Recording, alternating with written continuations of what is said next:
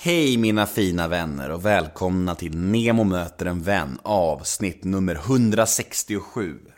Denna vecka gästas jag av Anders Öfvergård. Men innan jag börjar dagens avsnitt så vill jag berätta en nyhet för er. Nu är det officiellt. Det blir en livepodd. Jajamän, det blir livepodden sjuttonde mars i Stockholm. På Dovas i Skanstull, på nedervåningen där. Och ja, det känns otroligt kul att kunna göra det här igen. Och jag har tagit kritiken till mig. Under mina tidigare livepoddar så har jag fått en del skit från mina lyssnare ute i landet att jag har mina livepoddar på vardagar, för det har gjort att många av er inte kan komma. Därför har jag lagt den här livepodden på en lördag. Så nu har ni inga ursäkter, nu kan ni inte säga någonting. Nu är det bara att komma till Stockholm och jag tycker att det ska bli otroligt kul att få träffa lyssnare från runt om i landet. För nu kan ni komma och nu kan ni ta en weekend i Stockholm, vet jag. Unna er det. Kom och kör livepodd med mig, häng med mig och det blir, ja... Det kommer bli en fantastisk kväll, det kan jag lova, och eh, en exklusiv kväll. Och gästerna för kvällen, ja, det här är också tungt. Det här är något som jag är väldigt stolt över. Jag har fått ihop en riktig drömtrio i mina ögon. Ingen mindre än Jakob Eklund, Carolina Gynning och Filip Berg. Det känns otroligt kul att de här tre begåvade och fantastiska människorna vill eh, ta del av den här livepodden. Det blir, eh, det känns som att det är en skön mix också. Och sist jag kollade så fanns det trettiosex stycken biljetter kvar. Så de har gått åt och de kommer gå åt. Så vill ni komma på livepodden så gå in på biletto punkt se och säkra er biljett nu på en gång. De har gått åt som smör i solsken senaste dagarna och de kommer ta slut närmsta dagarna. Så gå in på biletto punkt se, köp er biljett nu på en gång. Annars finns det också direktlänk på mina sociala medier, min Instagram där, i min Instagram-profil. Så jag hoppas så många som möjligt vill ta del av detta. Det skulle vara otroligt kul att göra min podd live igen. Jag är jättenöjd med uppställningen gäster och uh, ja, sjuttonde mars, en lördag i Stockholm på Dovas, på nedervåningen. Men dagens podd då, Anders Öfvergård. Mm. Anders är ju en människa som man har haft mycket fördomar om. Man, man tror att man känner honom lite grann. Han känns ju... Efter Arga snickaren så har man en viss bild av honom. Men det känns som att han motbevisade den bilden väldigt tydligt i podden här. Han, är, han var en empatisk människa, en varm människa. En, en människa som bryr sig om andra människor. Det är väldigt fint att se. Och jag tror att det här samtalet kommer få många människor att öppna ögonen verkligen. Och, och, och få sina fördomar motbevisade. Och jag tror att det kan bli väldigt... Ja. Väldigt bra för er och bra för Anders och bra för mig. Jag tycker att det är, jag tycker att det är kul när man får ändra uppfattning om människor här i podden. Och det tycker jag att man gjorde med Anders. Han, han, är, han är en verkligen en speciell människa. Jag heter Nemo Hedén på Twitter och Instagram. Hashtaggen är NEMOMÖTER. Gå gärna in på Facebook och gilla oss där. Där heter vi Nemo möter en vän. Har ni några frågor eller önskemål gällande podden eller vad som helst? Mina föreläsningar kanske ni vill fråga någonting om? Eller vill ni kanske kolla av läget för mig bara? Vad som helst. Skicka en mejl till nemohedensnabla snabel-a gmail punkt com. Jag har också en hemsida som heter w w w punkt nemoheden punkt se. Där finns all information om podden, om mina föreläsningar, om min stundande bok, om alla projekt som jag håller på med just nu. Och podden den presenteras precis som vanligt av Radio Play och klipps av den eminenta Daniel Eggemannen Ekberg. Men nog om mig, dags för Nemo möter en vän, avsnitt nummer hundrasextiosju. Gäst Anders Öfvergård. Rulla gingen. Nemo är en kändis, den största som vi har. Nu ska han snacka med en kändis och göra honom glad. Yeah, det är fullkomligt osar kändis. Den största som vi har. Nu ska han snacka med en kändis och göra honom glad. Yeah. Ja, men vi vill bara köra. Vi kör igång. Ja, kul. Nemo möter en vän, ja. Med Anders Öfvergård. Ja. Hej! Hej! Fan, bra, vad bra hår du har! Bra svall! jag, tänker, jag, tänker, jag tänker så här Henke Lundqvist-hår, eh, lite grann. Ja, han är lite mer kammad va? Ja, kanske. Ja. Men ditt hår är lite platt, men du har haft mössa på dig. Men så här, när, när jag tvättar mitt hår och balsamerar det och drar, ja. drar, drar på mössan efter, då blir det ju så här. Ja. Så det, det, det, är, pa, det är pappaluckan. Det är söt. Ja, gullig, måste jag säga. Nej, det är, det är småbarns pappaluckan det här. Ja, det är det. Ja. ja, du är inne där. Jag har en eh, sju månaders. Ja. Sju månaders. Så, grattis. Tack så mycket, så jag ja. är konstant trött. Ja. Men konstant väldigt lycklig. Ja, jag har ju liksom börjat sova nu. Ja. Jag har ju fyra. Hur gamla är de? tjugotre, nitton, tretton och elva. När fick du börja sova? Eh, för ett halvår sedan. Nej, för fan. Jag vill säga sådär alltså. Ja, men det där är ju, det går i perioder. Men det är, man får börja sova efter eh, efter dagis kanske? Nej, lite innan dagis ah. är slut. Innan skolan börjar, ah. skulle jag nog säga. Men, men sen så kommer det liksom, det går i perioder. Mm. Sen kommer det liksom, sen, du vet ju själv hur det är när, när du var tonåring. Jo, jo. Och så kan det... du tänka dig när, när du ska sova, när ditt barn är tonåring och, och de inte är hemma i tid och, ah, fy fan. Och inte hör av sig och... Nej, jag vet inte, alltså då är det svårt det. Att sova. Ja, det är, ja. Det är långt fram. Jag, jag, jag, jag är redan nu liksom så här orolig. Mm. Ja. Vi får se. Fast det där är, ja, alla kan... barn är unika. Det är det som är det häftiga. Ja. Mm. Övergård, det, mm. det låter ju lite stekigt. Tycker du? Är det lite överklass, det här med F V där? Ja, med F V, men det där, det där är faktiskt min farfar. Mm. Jag hette ju Öfvergård med V och dubbel A. Det är okay. norskt från början. Mm. Eller jag gjorde aldrig det. Men, så, men de gjorde, släkten gjorde det. Så det är inte överklass? Nej, nej, men alltså farfar och farmor hade det ganska bra. Mm. Om jag ska säga så. Så att, men han blev lite osams med sina syskon. Så hans markering var att ändra i sitt eget efternamn. Utbyta kung. Så då tog han ett F och V och ett Å. Ja. Ja. De var norska? Ja, det är, ja, från början är det från Nordnorge. Ja, men då går det finns idag. En by som heter no- Öfvergård. Ja. Mm. Men alla norska är rika så att det... Ja, nu mer ja. Men oljan fanns ju fan inte då. artonhundratalet, de stod med så här drillborr och försökte liksom. Han, han visste det ändå. Nej, nej, men det, det, det, farfar är liksom min största idol. Mm. Så att det är, eh, han betyder jätte, jättemycket. Så att jag har liksom, även fast han ändrade i namnet så har jag, så har jag bara... liksom kan bara hylla honom. Mm. Mm. Hur mår du? du? Du ser välmående och i, i, i farten ut. Du är, ja. Är du glad? Jag är, ja, men jag är glad. Mm. Absolut. Jag har precis eh, varit och tittat på ett program som nästan är färdigklippt och blev glad. Mm. Det är härligt. Det är ganska eh, mycket jobb med att få fram och mejsla fram och speciellt när det är ett nytt format som mm. vi har gjort nu. Så är det viktigt att det blir rätt ton. Så att jag har varit rätt jobbig.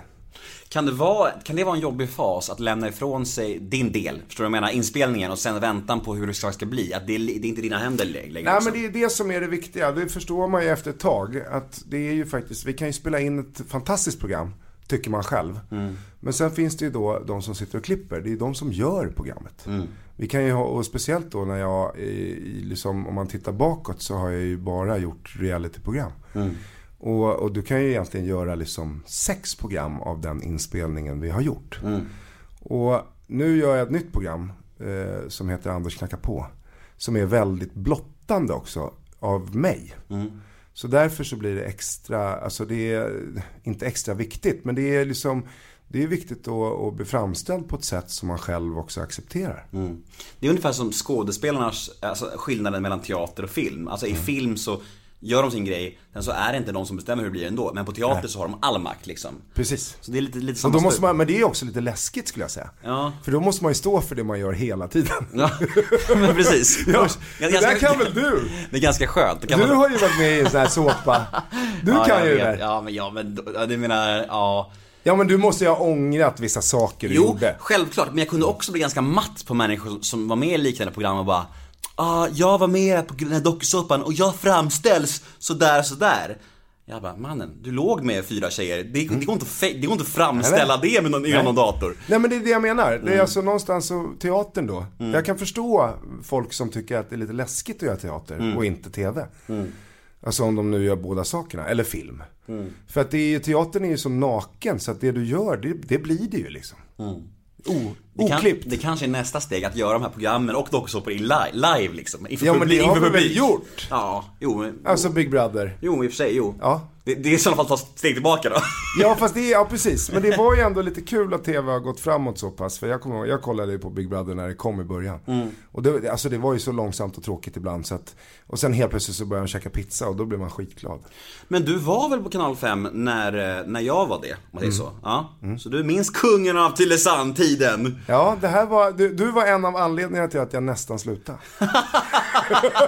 Faktiskt. Nej, fan. Jo. Är det sant? Ja. Var det så? Var, ja. Tyckte det var så mycket. Det här är liksom det jag vet om dig. Uh-huh. Att du, eller jag vet två saker. Mm. Men jag vet ju att du var med i Kungarna till i sand. Och då var det en kanalchef Som Lars jag, Bäckung. Precis, mm. som jag ringde och sa att om du trailar Kungarna till i sand en enda gång till i Arga snickaren så river jag mitt kontrakt. Är det sant? Ja, jag hatade Kungarna till i sand.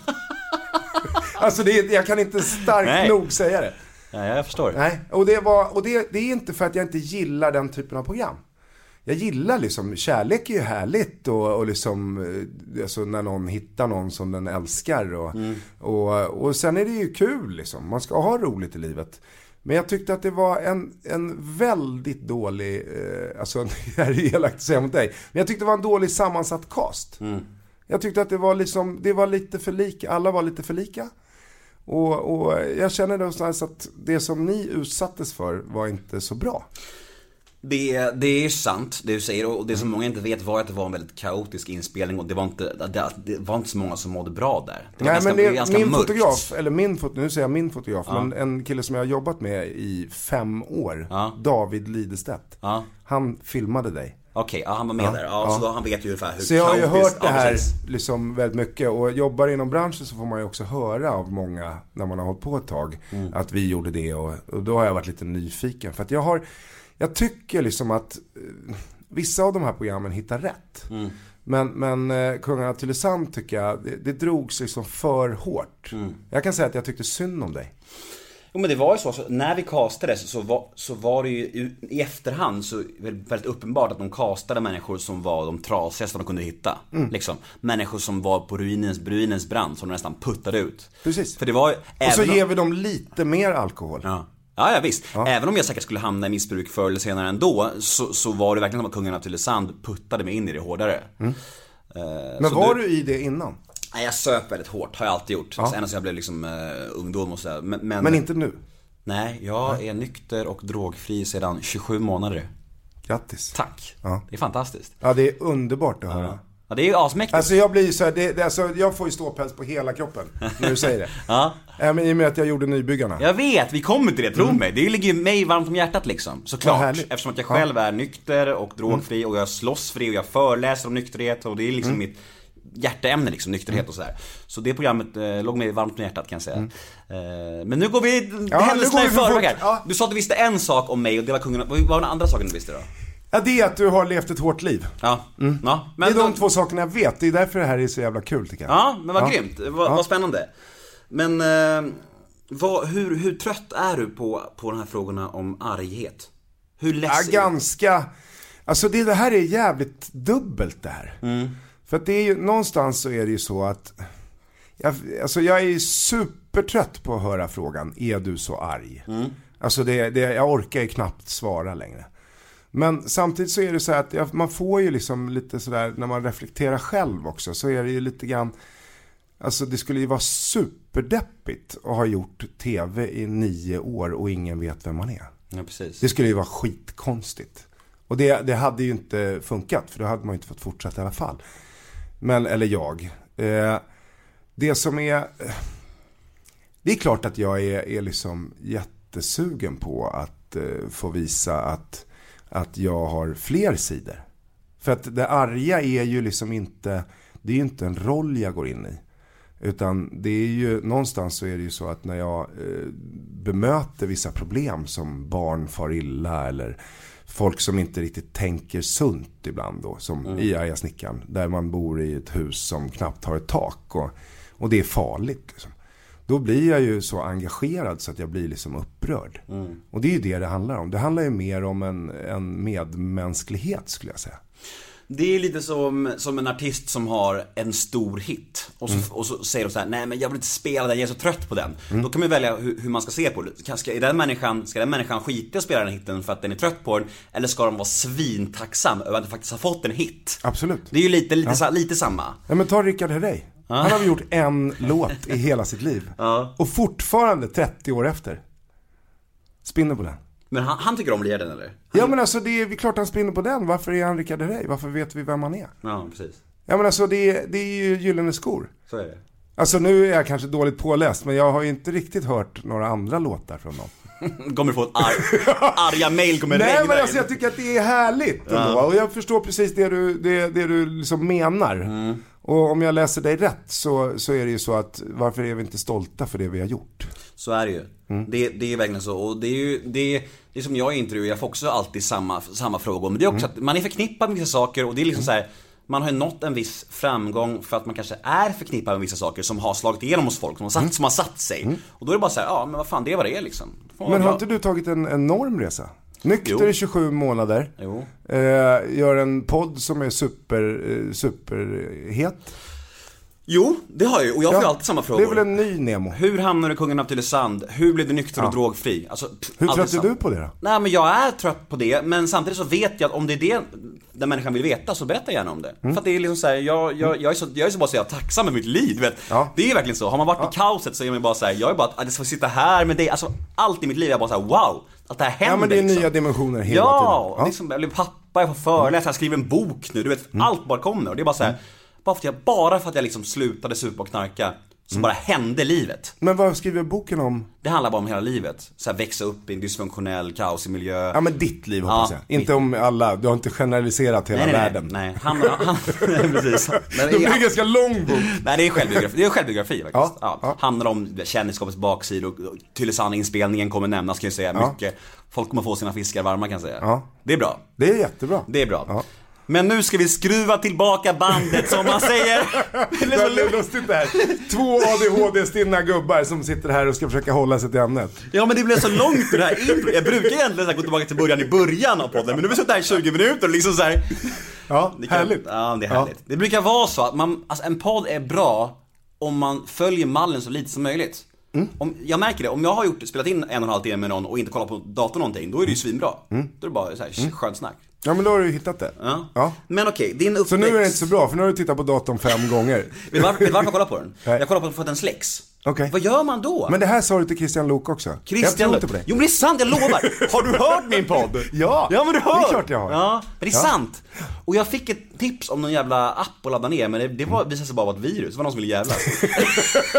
Det är helt sant. Du köper en ny dator. Jag måste det. Ja. Ja, men det tror jag att det går så jävla bra just nu. Ja, ja. Det är ju härligt. Ja, det är superbra. Ja, men nu ska vi snacka barndom här. Ja. Uppväxt. Ja. Du, eh, om du skulle beskriva din uppväxt som barndom, mm. vad, hur tänker du tillbaka på den? Eh, oerhört trygg. mm. eh, Bodde i samma hus hela mitt, ända tills jag flyttade hemifrån. eh, Mamma och pappa fortfarande gifta. eh, Nej men väldigt eh, det var, det var, bodde på en liten gata. Hade en granne mitt emot som var lite äldre. Jag har aldrig haft en morfar. Han dog innan, innan jag föddes. Och den här gubben Yngve, som var jävligt härlig också. Han, han blev liksom min morfar. Så det var ja, men, en liten eh, spattig ljushårig kille i, i eh, shorts och t-shirt, ser jag framför mig, på en sån här bambinocykel, du vet, med tramporna på framhjulet. Mm. Om jag ska prata om när jag var liten. Mm. Som också var, eh, liksom, gillade att utforska saker.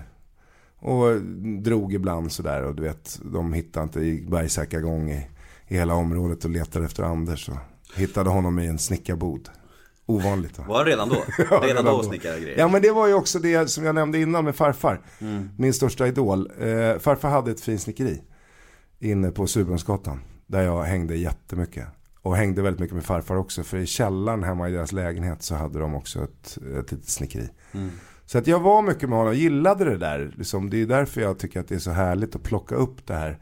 Och är också väldigt stolt för att jag då eh, nu på senare år har fått, liksom, fått frågan och varit delaktig i Hantverksstiftelsen och delar ut stipendium och, och ger säljbrev och sådär. Så man liksom tar det här arvet vidare. Mm. Det är superhärligt. Mm. Skulle du lika gärna kunna, liksom, i livet nu överlag, den här tv-biten, alltså, är det så att det kvittar om det är tv också? Skulle du lika gärna kunna vara vanlig snickare och tycka att det är lika kul? Eller är, det, är tv liksom en stor grej? Ja, men jag är ju vanlig snickare. Ja, men jag vet, jag vet det, ja. Men just nu, jag menar, skulle man kunna ta bort det, det skulle vara lika kul ändå? Lite. Ja, men alltså, jag är ju också ganska rastlös. Mm. Eh, så att just nu så lever jag eh, i ett perfekt liv. Mm. Där jag, alltså imorgon ska jag åka och resa ett hus. Men då är det inte tv.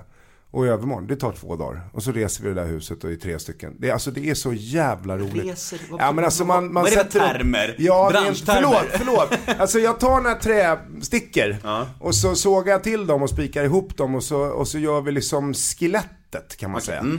Alltså sätter upp väggarna och på med taket och så lägger man på den här ytskiktet på taket mm. så att det inte liksom regnar in och, och blir dåligt. Då förstår vi. Och då, då det kallar det är att resa ett hus, och det är ju också det är väldigt roligt.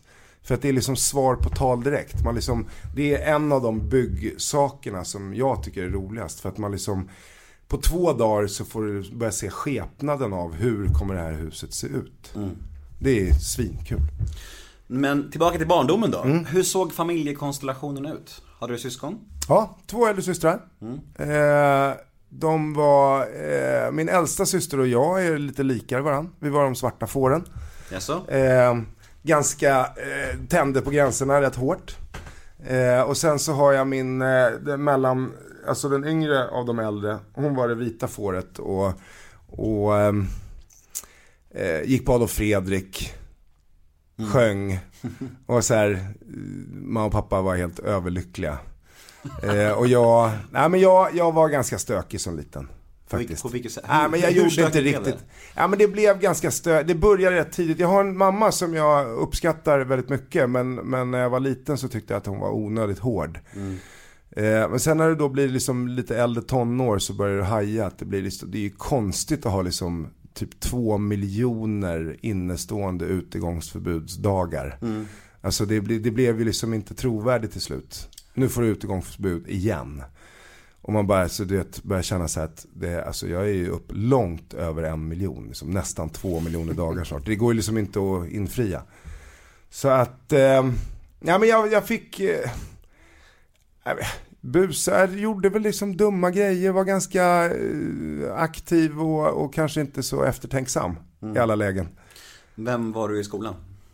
Eh, I skolan var jag nog den som gärna ville vara med och slängde du suddgummen? Ja, när man blev lite större ja. Så var det, det var suddgummen. Vi kom på något ännu roligare. Det var när det var prickig korv till lunch. Mm. Då kunde man liksom slänga dem på den här whiteboardtavlan och då fastnade de liksom mm. på tavlan medan läraren stod och skrev. Det var inte så jävla bra, men, men absolut. Jag var väl också, jag kände nog att, att vi drog igång det här, jag och några kompisar liksom, och var lite bökiga när, när vi inte riktigt kände att vi fick en utmaning av läraren heller. Mm. Alltså när inte de, när det blev för tråkigt liksom, ointressant eller för uppenbart eller, då blev det liksom, då blev man ju jävligt rastlös. Mm. Eh, var väl den som satt, ville sitta längst bak i klassen och väga på stolen, men fick aldrig för att man var kanske lite stökigare, så man fick sitta längst fram vid katedern. Hur var det med betygen då? Ja, men de blev ganska bra. Mm. Betygen har funkat hela tiden. Eh, på min tid så fick man ju liksom ett till fem. Mm, just det. Eh, och när jag, nej men jag gick, jag mognade ganska sent. Så jag gick ju fyra år på gymnasiet var det då, kunde man gå. Ska vi gissa vad du gick ut med då? Ja. Jag tror du gick ut med fyra komma ett. Ja, lite till var det. fyra komma fyra? Ja, fyra komma tre. fyra komma tre? Ja. Mm. Ja, så det att det, men det var ju också, då kan jag säga att jag höjde mina betyg ganska rejält sista två åren. När det gällde liksom? Ja, men det, alltså, någonstans så har det nog med en mognad att göra också. Mm. Man hajar, varför går jag och lär mig något? Liksom? Mm. Det här är ju bara, det, skolan för många och för mig också var ju mer att man bara skulle dit. Det känns ju som att, när man sitter här med dig och pratar, mm. som, som att du är en sån människa som alltid haft lätt med det sociala. Alltså människor, tjejer, kompisar, mm. det har alltid varit lätt eller för dig? Nej, det har det inte. Nej. Faktiskt. Det, det, det är på senare år, faktiskt. Eh, jag, ja, men jag, var, jag var lite... Jag var lite, lite mobbad sådär. Eller mobbad, ja, det var mycket... Det hade ju Öfvergård, öknamnet. Mm. Överkörd. Kallas det för. Alltså, ja, men det är rätt elakt. Samtidigt ja, det... Som, som det är liksom oförargligt när man är liten kan man tycka. Men, men det var rätt jobbigt att höra det där liksom, mm. år efter år. Och försökte nog vara alla till lags för att få vara med. Mm. Så var det nog mer. Mm. Ehm, men för att inte gå för, för snabbt fram i händelserna så, så är det ju... Den här tryggheten som jag känner att jag har idag, den har ju kommit eh, när jag själv kom på att man behöver inte vara alla till lags. Mm. Utan man eh, hittar mig själv. Det finns ett uttryck som heter den som håller sig väl med alla, inte vän med någon. Precis. Tycker jag är väldigt, väldigt träffsäkert. Mm, så är det. Men jag tänker att du känns ju så trygg liksom, och du säger att mm. du växte upp i en väldigt trygg miljö också. Mm. ganska intressant då att det har varit en period mittemellan där du inte var trygg. Absolut. Så det, det, mm. det är lite befriande för oss ja. otrygga människor. Ja, det kan man tycka. Men, det, men sen så var det ju, det var ju väldigt mycket idrott, mm. väldigt mycket hockey, väldigt mycket golf. Eh, och det var ju yngsta barnet, mamma och pappa spelade golf. Det var ju bara liksom hänga med. Så när jag var sex år så började jag spela golf eh, ordentligt. Mm. Men, eh, men det är... Och hockeyn var en jättestor del av mitt liv när jag var ung. Och pappa var lagledare och sådär. Men sen blev det en period där det blev lite... Det var väl nog där det, det blev lite rörigare. Där jag kanske sökte uppmärksamheten ännu mer. Det var när pappa började jobba liksom inte i Stockholm. Utan han kom hem på helgerna. Mm. Och det här kommer jag ihåg att jag saknade ganska mycket. Eh, både att ha mamma och pappa. För det är i alla fall för mig och, och säkert för många andra också. Så, så kanske man diskuterar vissa saker med sin mamma och vissa saker med sin pappa. Men så är det nog. Mm. Så, så att det är, och men då var inte han där. Utan han var liksom, han bodde i Åmål. Mm. Och jobbade där i Säffle i... rätt många år när jag var typ från tretton till sexton i den där där där ganska man känslig ålder ja, också. Ja, men det säger man ju alltid om all ålder. Ja, jag vill bara dra en ja, kryscha. Precis. Men den där kryschan kan du ju dra om ditt barn som är sju månader. Så det det där det håller inte riktigt. Ja, det är en så känslig ålder, Anders. Oj oj oj. Oj oj oj. Det där är en känslig ålder och så ska man försöka vara engagerad och eh, vilja lyssna, men egentligen så känner man bara att kan du inte bara hålla käften. Fan, du läste av det. Det var min bästa line. Ja ja. Ja, vad härligt. Stod den i i kursiv eller? Kursiv, så här, säg det här. Det här är en känslig ålder. Ja, det här är en känslig ålder. Så låter du trovärdig. Efter ja. han har berättat något känsligt. Det här är en känslig ålder. Ja. Men okej, okay, vid den här tidpunkten då, när din pappa ja. var i Säffle.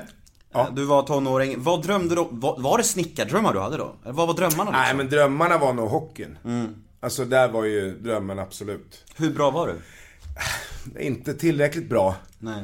Eh, spelade relativt hög nivå. Eh, spelade också... Jag var nog eh, ännu bättre när jag var så här, ja, typ eh, fjorton. Mm. För då spelade jag med någon som var liksom två år äldre. Eh, men sen, sen stagnerade det lite grann. Eh, men på den tiden så fanns ju alltså inte allsvenskan, den divisionen som är under S H L. Mm. Utan då var det division ett där. Och då, där spelade jag. Mm. Så att det var väl... Det var lite, nä, näst högsta ja, men alltså ändå. Det, ja, inte illa pinkat. Nej, nej, precis. Men, men sen är jag gammal målvakt. Mm. Och då var jag liksom ung och ganska otålig. Och så hade du alltid någon som var lite äldre och lite mer rutinerad. Så att det, det var ganska... Alltså det var inte så att jag liksom var första målvakt. Vilket lag spelade du i? I Stocksund var det från början. Ah. Och sen så hade jag en liten period inne i Djurgården. Och sen hade jag en... När jag låg i Lumpen så spelade jag lite i Nynäshamn. För jag mm. gjorde Lumpen i Berga. Eh, så att det var ju... Men Stocksund var liksom... Där jag var. Mm. Helt enkelt. Och klev tillbaks till också. Jag hade en fråga som jag egentligen skulle ta i början, som jag vill ta nu, som jag glömde. Det här med intervjuer, det tycker jag är intressant. Tycker du att det är svårt i intervjuer att hitta balansen emellan, alltså, privatliv och offentlig, Anders? Alltså, du vet, att, att liksom sätta en gräns. Eller tycker mm. du att, att man vill gärna vara bjussig, jag tänker mig, men ändå ja. ha en gräns. Tycker du att det är svårt? Nej, men det, det är... Jag är ganska filterlös där. Mm. Men, de, ja, de här, ja, men de här extremt in, liksom, personliga, mm. de, de finns inte ens med i mitt huvud just nu. Nej, Nej. de är bortlagda liksom. Ja, de är bortlagda i en och, låda. Och vad kan det vara? Alltså exempel? Du behöver inte säga vad det, alltså, ja, men det var ju precis det vi inte skulle fråga. Bra försök i alla fall. Ja, ja. Det var ett jävla bra försök. Ja, det var nära äh, vad säger ni, eller hur? Nej, men det, det handlar väl... Egentligen så handlar det mycket om att jag gärna kan prata om min familj och, och mina släktingar, men, men ibland kanske jag inte går in på djupet. Nej. Där. På mig själv kan jag vara helt filterlös, för det kan jag ta ansvar för mig själv. Mm. Ja. Vart är vi nu någonstans då? Vi är någonstans vid... Du börjar bli vuxen nu. Och, jag blir vuxen. Vad, och, du, och du drömmer om att bli hockeymålvakt. Du kanske inte riktigt ja. blir det. Vad, händer, vad, vad gör du efter gymnasiet?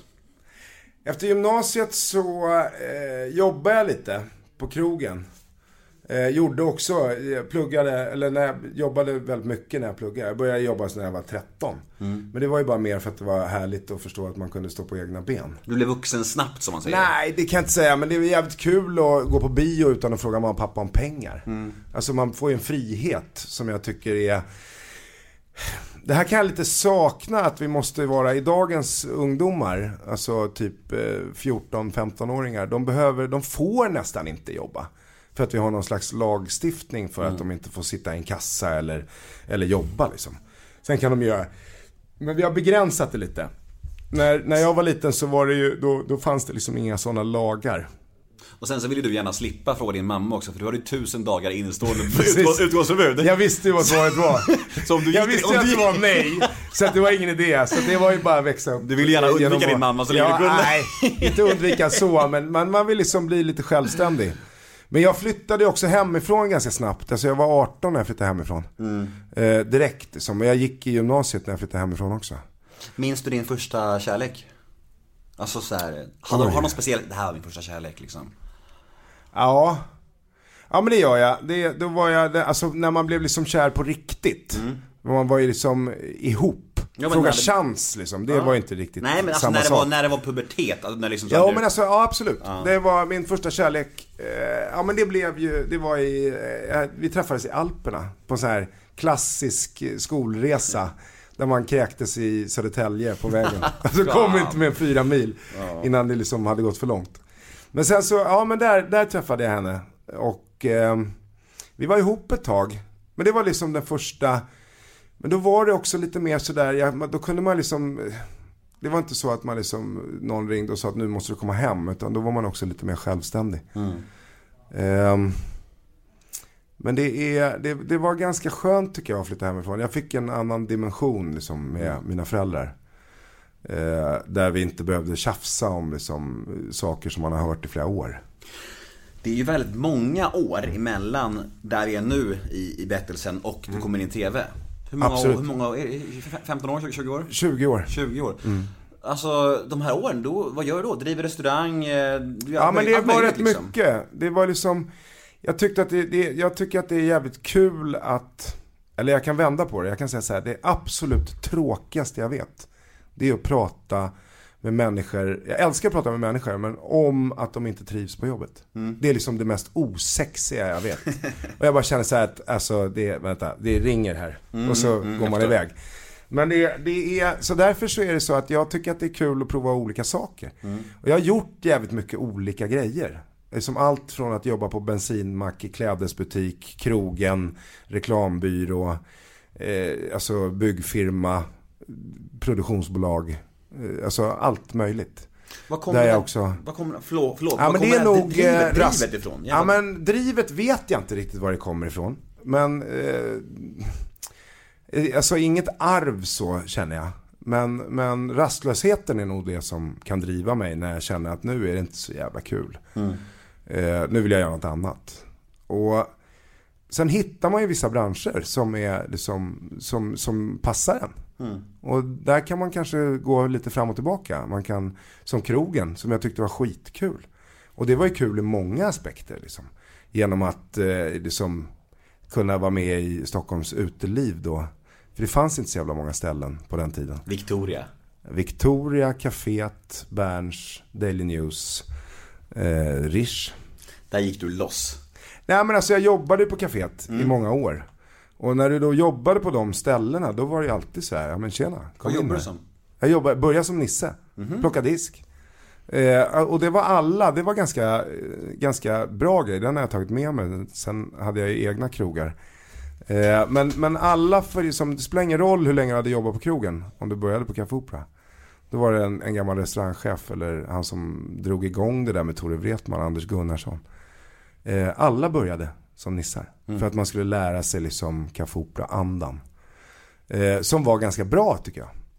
Och det, det, så jag jobbade som nisse. Och sen så börjar man jobba liksom, servera luncher. Sen serverar man kvällar. Och sen kanske man får vara lite hovmästare eller stå i baren och... Så att det var ju, det var hela det spektrat. Mm. Och sen även i köket. Mm. Fast det var självvalt liksom, som att stå som lärling. Du säger att du är en rastlös människa. Mm. Men du är ändå bra på att göra klart saker. Ja. Mm. För jag tänker att jag är rastlös, men jag, mm. och idéspruta, men jag kan ha svårt ibland att göra klart saker, för jag vill börja på en ny sak direkt. Ja, men det, alltså det, det, det, där har vi, det är ju olika huvuden vi har helt enkelt. Mm. Och det, det, det jag, du har jag bättre kan, huvud menar nej, nej, utan jag vill inte säga bättre. Nej, utan, utan det är så här att jag, jag kan inte börja på något nytt förrän jag är klar med det jag har gjort. Skönt. Ja, men det, alltså det är någonstans, det finns någon sån här lutheransk jävel i, i skallen som säger att vi måste göra det här först. Mm. Och har väl också ett arv med liksom från mamma och pappa att göra det viktigaste först. Det är nog det, det, det, det är den jag tar med mig mest från dem. Att gör det viktigaste först. Och det kan vara allt ifrån när du liksom är liten och du har fått en läxa. Mm. Så gör läxan, laja sen. Mm. För att då blir det roligare. Då har du liksom inget som gnager på att egentligen så borde jag göra den här läxan nu. Men jag skiter i det och så får man lite dåligt samvete. Bra tips. Ja, faktiskt. Mm. Mm. Ta till mig. Hur hamnade du i tv? Oj.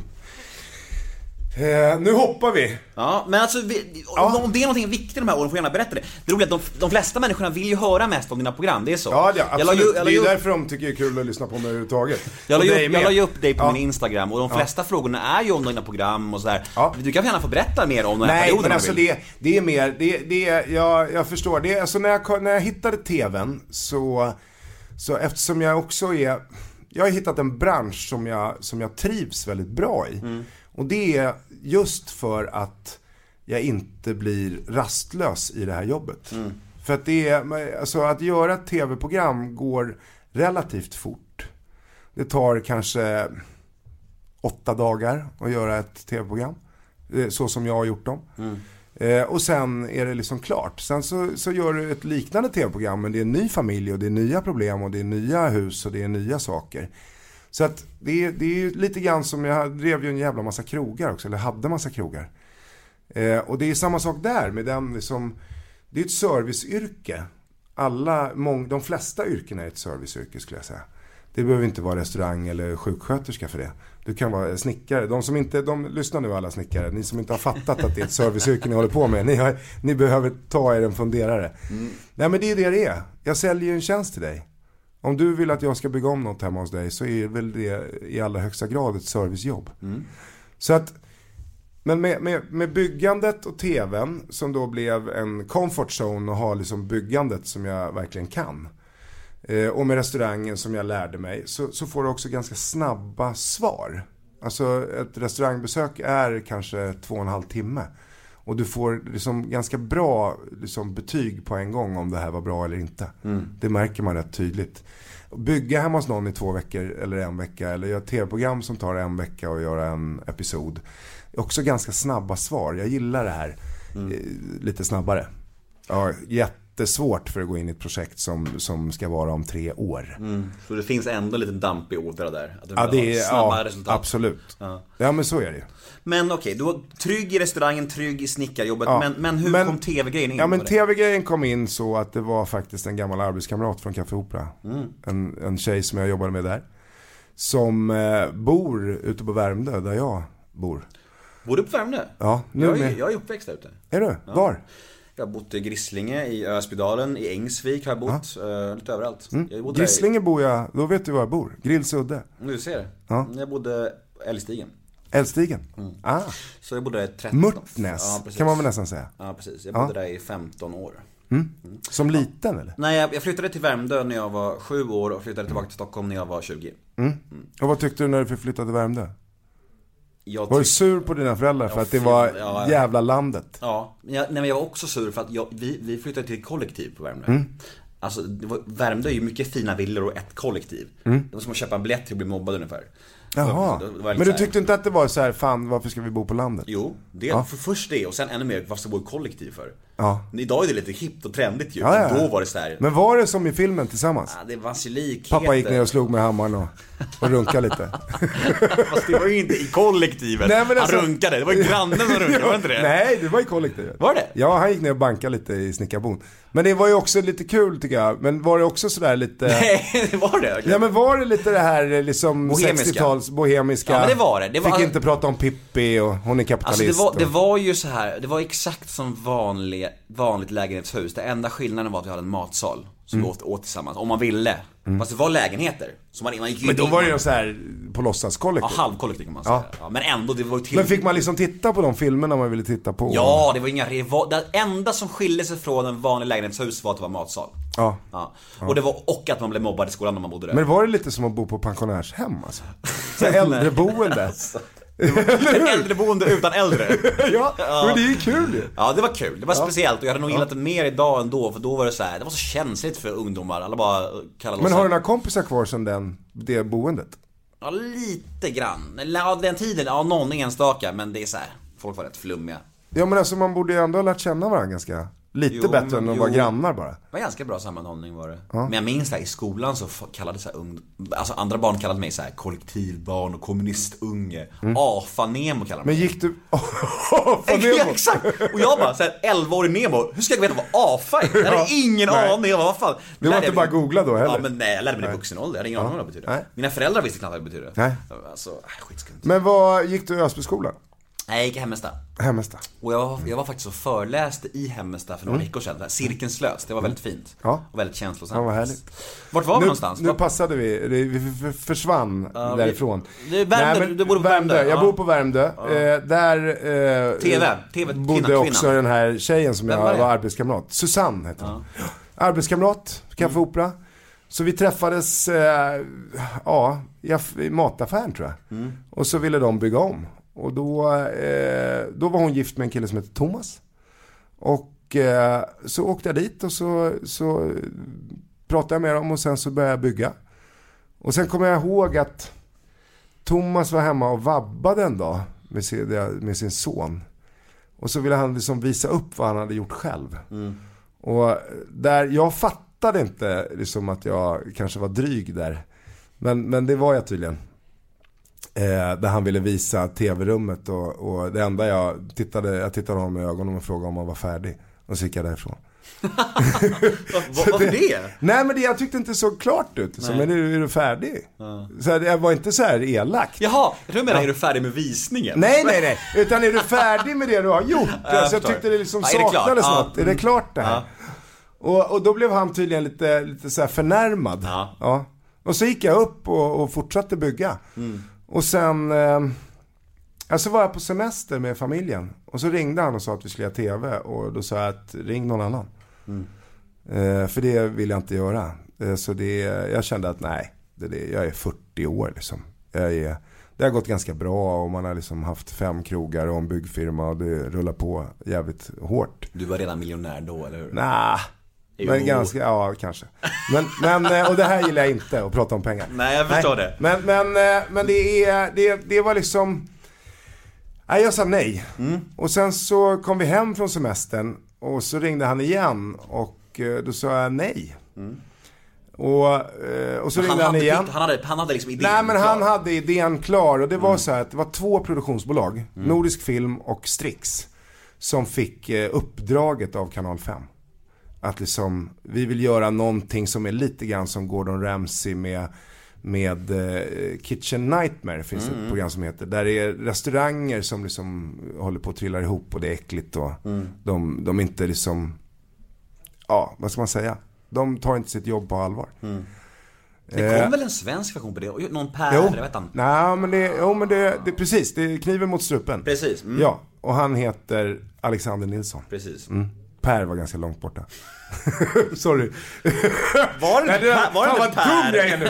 Nej, det var inte Per Morberg. Visst, hack, hacka på mig, gör det. Ja, ja. Gör det. Nej, men, men, men ja, det kom en variant på det. Men, ja. men det per. var ju också, det mejslades fram det här Per-programmet. Nej. Nej, men det, snickaren var ju egentligen, eh, det var ju inte alls eh, så som det blev som, som pitchen var. Nej. Men för att det inte går för långt fram nu, så det, tredje gången så sa jag till Thomas, ja men vi ses och pratar. Och då kände jag bara att jag är liksom fyrtio år och alltså, jag ställer mig inte och, och säger någonting som någon annan säger att jag ska säga. Nej. Alltså jag hade ingen lust med det. Alltid mat för mästare på Lidl. Som färsk frukt och grönt till exempel. Varför inte pigga upp veckans mästarrätter med broccoli? Perfekt att steka, stuva eller koka. Just nu får du femhundra gram broccoli för bara nio nittio. Men du, priset gäller bara till och med söndag. Lidl, stolt sponsor av Sveriges mästerkock. Very Shore Larmcentral, du pratar med Åsa. Jag heter Åsa och är en av tvåhundra larmoperatörer här. Vi är redo att agera på varje larmsignal. Det kan gälla brand, inbrott eller att hjälpa någon i en svår situation. Varje dygn hjälper vi en och en halv miljon människor att öka sin trygghet. Besök verisure punkt se och boka ett gratis hembesök idag. Så då, då kom vi fram till att okej, okay, men då gör vi det här i reality. Uh, och det, det är verkligen reality på riktigt. Det är mm. klart att jag har liksom kollegor, producent och inslagsproducenter och fotografer och alltihopa. Så att när, när man liksom märker att vart tar det här vägen, då tar man en liten diskussion och liksom, så man försöker hålla en tråd i det. Mm. Uh, men det är väldigt mycket ur mitt huvud. Men det måste varit inslagsproducenten som, som sa så här, ry till ännu mer ibland, eller? Det är, det är klart att det har hänt, uh. men det har också hänt fler gånger att jag säger nej. Det är så? Ja. Ah. Eh, så att det som är när jag reagerar, man, alltså vi, när vi gör det här programmet, eller gjorde det här programmet, så är det ju det är ungefär trettiofem timmar material mm. som blir fyrtiofyra minuter. Mm. Så det är klart att man kan komprimera saker och därav, och det är därför det är så viktigt också att veta vem som klipper ihop det här programmet som vi pratade om innan. Var, det, var... det handlar ju mer om det, och där jag Där jag tycker att Alexander Nilsson, som då gjorde Kniven mot strupen, mm, per, jävla skön per, kille, mm. Per ja. Mm. Eh, jävligt skön kille. Eh, som, som också eh, kanske inte riktigt har tagit det här på allvar med hur man sätter ihop det här programmet. Mm. Där han kanske inte blir så sympatisk som han faktiskt är. Mm. Eh, och det, det är ju så att jag kan ju gå runt, eller kunde, och, och jag vet ju, man kan ju vara väldigt ärlig. Jag gillar ärliga människor.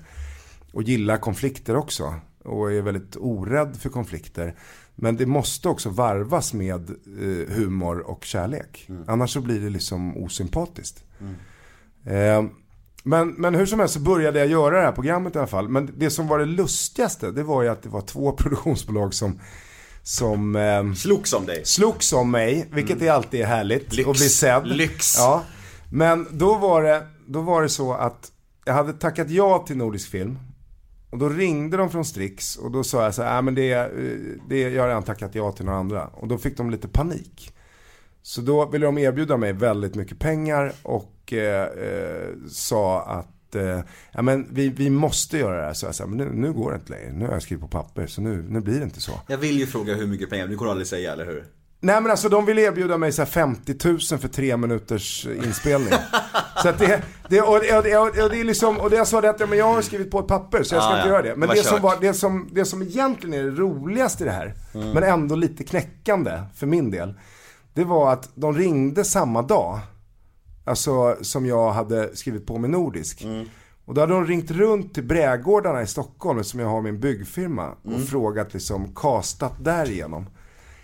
Och det, det blir ju en liten sån här knäck liksom, man börjar undra liksom, vad fan tycker brädgårdarna om mig egentligen när de frågar efter den argaste, otrevligaste killen. Och så får man liksom två såna här oberoende från varandra samma dag. Ja. Det är jävligt konstigt. Du fick en tankeställare. Ja, men jag blev så här, fan, hur, hur ser de på mig där egentligen? Ja. Men det, det där är ju... Det, det fick jag med mig hela vägen. Och det är det som jag tror att jag har tyckt att jag liksom älskar formatet Arga snickaren. Mm. Och det gör jag fortfarande, även fast jag inte vill göra det längre, så verkligen gillar det. För att man hjälper människor, vi gör nytta och det är ärligt.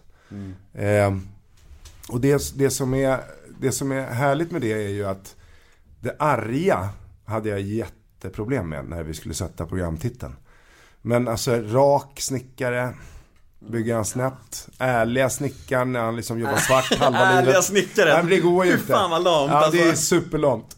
Men, det är, men, så att det är, men, men alltså argt är ju... Någonstans så tycker jag ändå för mig själv och för förhoppningsvis ganska många så har vi kanske eh, gjort eh, ordet arg till något annat. Mm. För det arga är ju egentligen den, den lite obekväma, osvenska personen som ifrågasätter. Mm. Och kan vara rak. Arg med nyans. Ja, men alltså det, att vara rak och ställa de här jobbiga frågorna, det är ju egentligen det som blir, som blir det här arga. Mm. Och det är det, som är, det är det som är så härligt med det här programmet. När man egentligen av kärlek vill... vill väcka någon som kanske bör beänd- ändra sitt beteende. Mm. eh, utan att utan att säga att så här ska du göra. Var det någonsin folk som tog illa upp för att du var så hård och blev ledsna på, på riktigt? Ja, ja, men alltså... Vem blev ledsnast? Ju... Minns du det? Ledsnast? Ja, men egentligen så kan jag säga så här att de blev, alltså, det, var, det var några som blev arga. Mm. Alltså på riktigt förbannade, om jag nu ska säga så. Kunde det bli bråk då på riktigt? Ja, det har det blivit. Inte bråk så. Det var en obehaglig grej. Och det var ju, men han drog kniv. Är det sant? Ja, och jag sa till honom, alltså det här är nog rätt olämpligt. Nu är det liksom två kameror här också. Uh-huh. Så att, men, men han blev liksom lite provocerad. Uh-huh. Och, och det är ju mitt fel. Att jag går för långt med mm. det. Eh, men drog han kniv? Ja, men det är så här, du vet, Mora, uh-huh. byggkniv. Vad sa han då? Nej, men han sa det att det, alltså, gidrar du med mig så då kan jag gå långt, sa han bara. Shit, vad sjukt ja. alltså. Så det, det är lite sjukt. Men, mm. men det blir också... Det blir ju någonstans så, så är det när man, när man målar upp liksom sanningen för någon. Mm. Eh, att så här ser det faktiskt ut. Även fast du kanske inte riktigt... Du vet nog om att det ligger till så här. Mm. Men du, någonstans så slår du bort vissa saker för att du inte pallar med och tänka på det. Men samtidigt så är de ju med i ett program där de mm. vet vad det handlar om. Mm. Hur fan kan man bli så arg som man drar kniv? När man, ja, men när för man är... att det är på riktigt. Ja. Det, det blir väldigt jobbigt när jag, om jag skulle liksom måla upp hur det ligger till i ditt liv egentligen, mm. Mm. så kan du, när du gör, har gjort, och vissa gör ju fler dumheter än andra. Och, och hur man då kan ha liksom barn som ligger och sover på madrasser på golvet med trasiga rutor eh, och sen lägger man pengar på kanske något annat som inte riktigt, det kan man göra när man är färdig med det som är viktigt. Mm. Och där kommer vi återigen tillbaka till det, min uppfostran. Gör det viktigaste först. Sen gå vidare sen. Mm. När det liksom är, och det behöver inte vara flott eller fint eller, men alltså det är liksom framförallt hitta det du, hur vill du ha det själv, men du vill ju inte ha att dina barn ska ligga och sova på madrasser på golvet i samma rum där snön yr in för att fönsterrutan är trasig. Nej, men sen blir det nog ganska mycket skam också, tänker jag, för de ja, människorna det att det är, det är här, och det är kameror mm. där och den här ja. människan berättar hur jävla kass ja. jag är, men typ det blir så precis. I deras öron och då, så är det, och då kan det, det är klart att det kan brinna till. Mm. Men det är någonstans så, är, så ser jag det, och det är där jag menar på att jag är liksom orädd för konflikter. Mm. För att för mig när han gör det så så blir inte jag rädd, utan jag blir liksom glad. Mm. För att då förstår jag att nu börjar han vakna till. Mm. Det är liksom ett litet wake-up call. Ni borde tagit med i tv. Vadå? Kniven. Kniv, kniven i tv, det tror jag är olämpligt. Ganska. Ja, faktiskt. Ja. Men så, det här, nu fick du ju liksom hela storyn. Ja, verkligen. Men så ingenting i Snickaren var manus? Eh, byggstenar kan man säga. Mm. Alltså, vi hade ju ett format som vi, som vi hade där, där du då eh, liksom får en båge som man spänner mm. för att få en dramaturgisk liksom, eh, ett dramaturgiskt avsnitt mm. som måste hålla ihop. Eh, annars så är det så är det liksom nyfiket och få reda på vad som händer när man väl är där. Mm. Det är fantastiskt roligt att göra det så. Vad tycker du egentligen om att Adam Alsing gör det nu? Jag ska jag vara helt ärlig nu, och det, det? Ja, det ska jag vara. Jag, jag tycker att Adam är skitduktig. Mm. Han är jävligt intelligent. Han är han är också väldigt bra lyssnare och gör sin sak väldigt bra. Det som blir knasigt, det är att det det är liksom, läs programtiteln. Det är det, det Arga snickaren med Adam alltså. Alsing, men ja. det finns ingen arg snickare. Nej. Och då faller det pladask. Jag skrev det faktiskt här, min fråga. Mm. Mm. Vad tycker du om att Adam Alsing tog din plats? Jag personligen tycker det är helt sjukt. Han är ju allt annat än arg för det första. Och sen är det som att, det är som att du skulle börja göra Helenius hörna. Mm. Det är samma sak. Ja, det blir jättekonstigt. Ja. Så att det är, men, men Adam, jag tycker ändå han gör, han ser sakerna och gör det ganska bra. Han är smart. Skarp. Eh, däremot när jag fick reda på att det var han som skulle ta över. Oh, shit. Alltså då, då jag satt bredvid Fredrik Wikingsson då. Alltså jag skrattade nog en kvart. Mm. Men ändå så blir jag så här att ja, men kanske jag hoppades liksom på. Det är liksom någonstans så är det ju för mig i tv-världen så är det ju en bebis. Ja, jag snickar. Mm. Och, och det är, det är eh, någonstans måste man liksom gå vidare.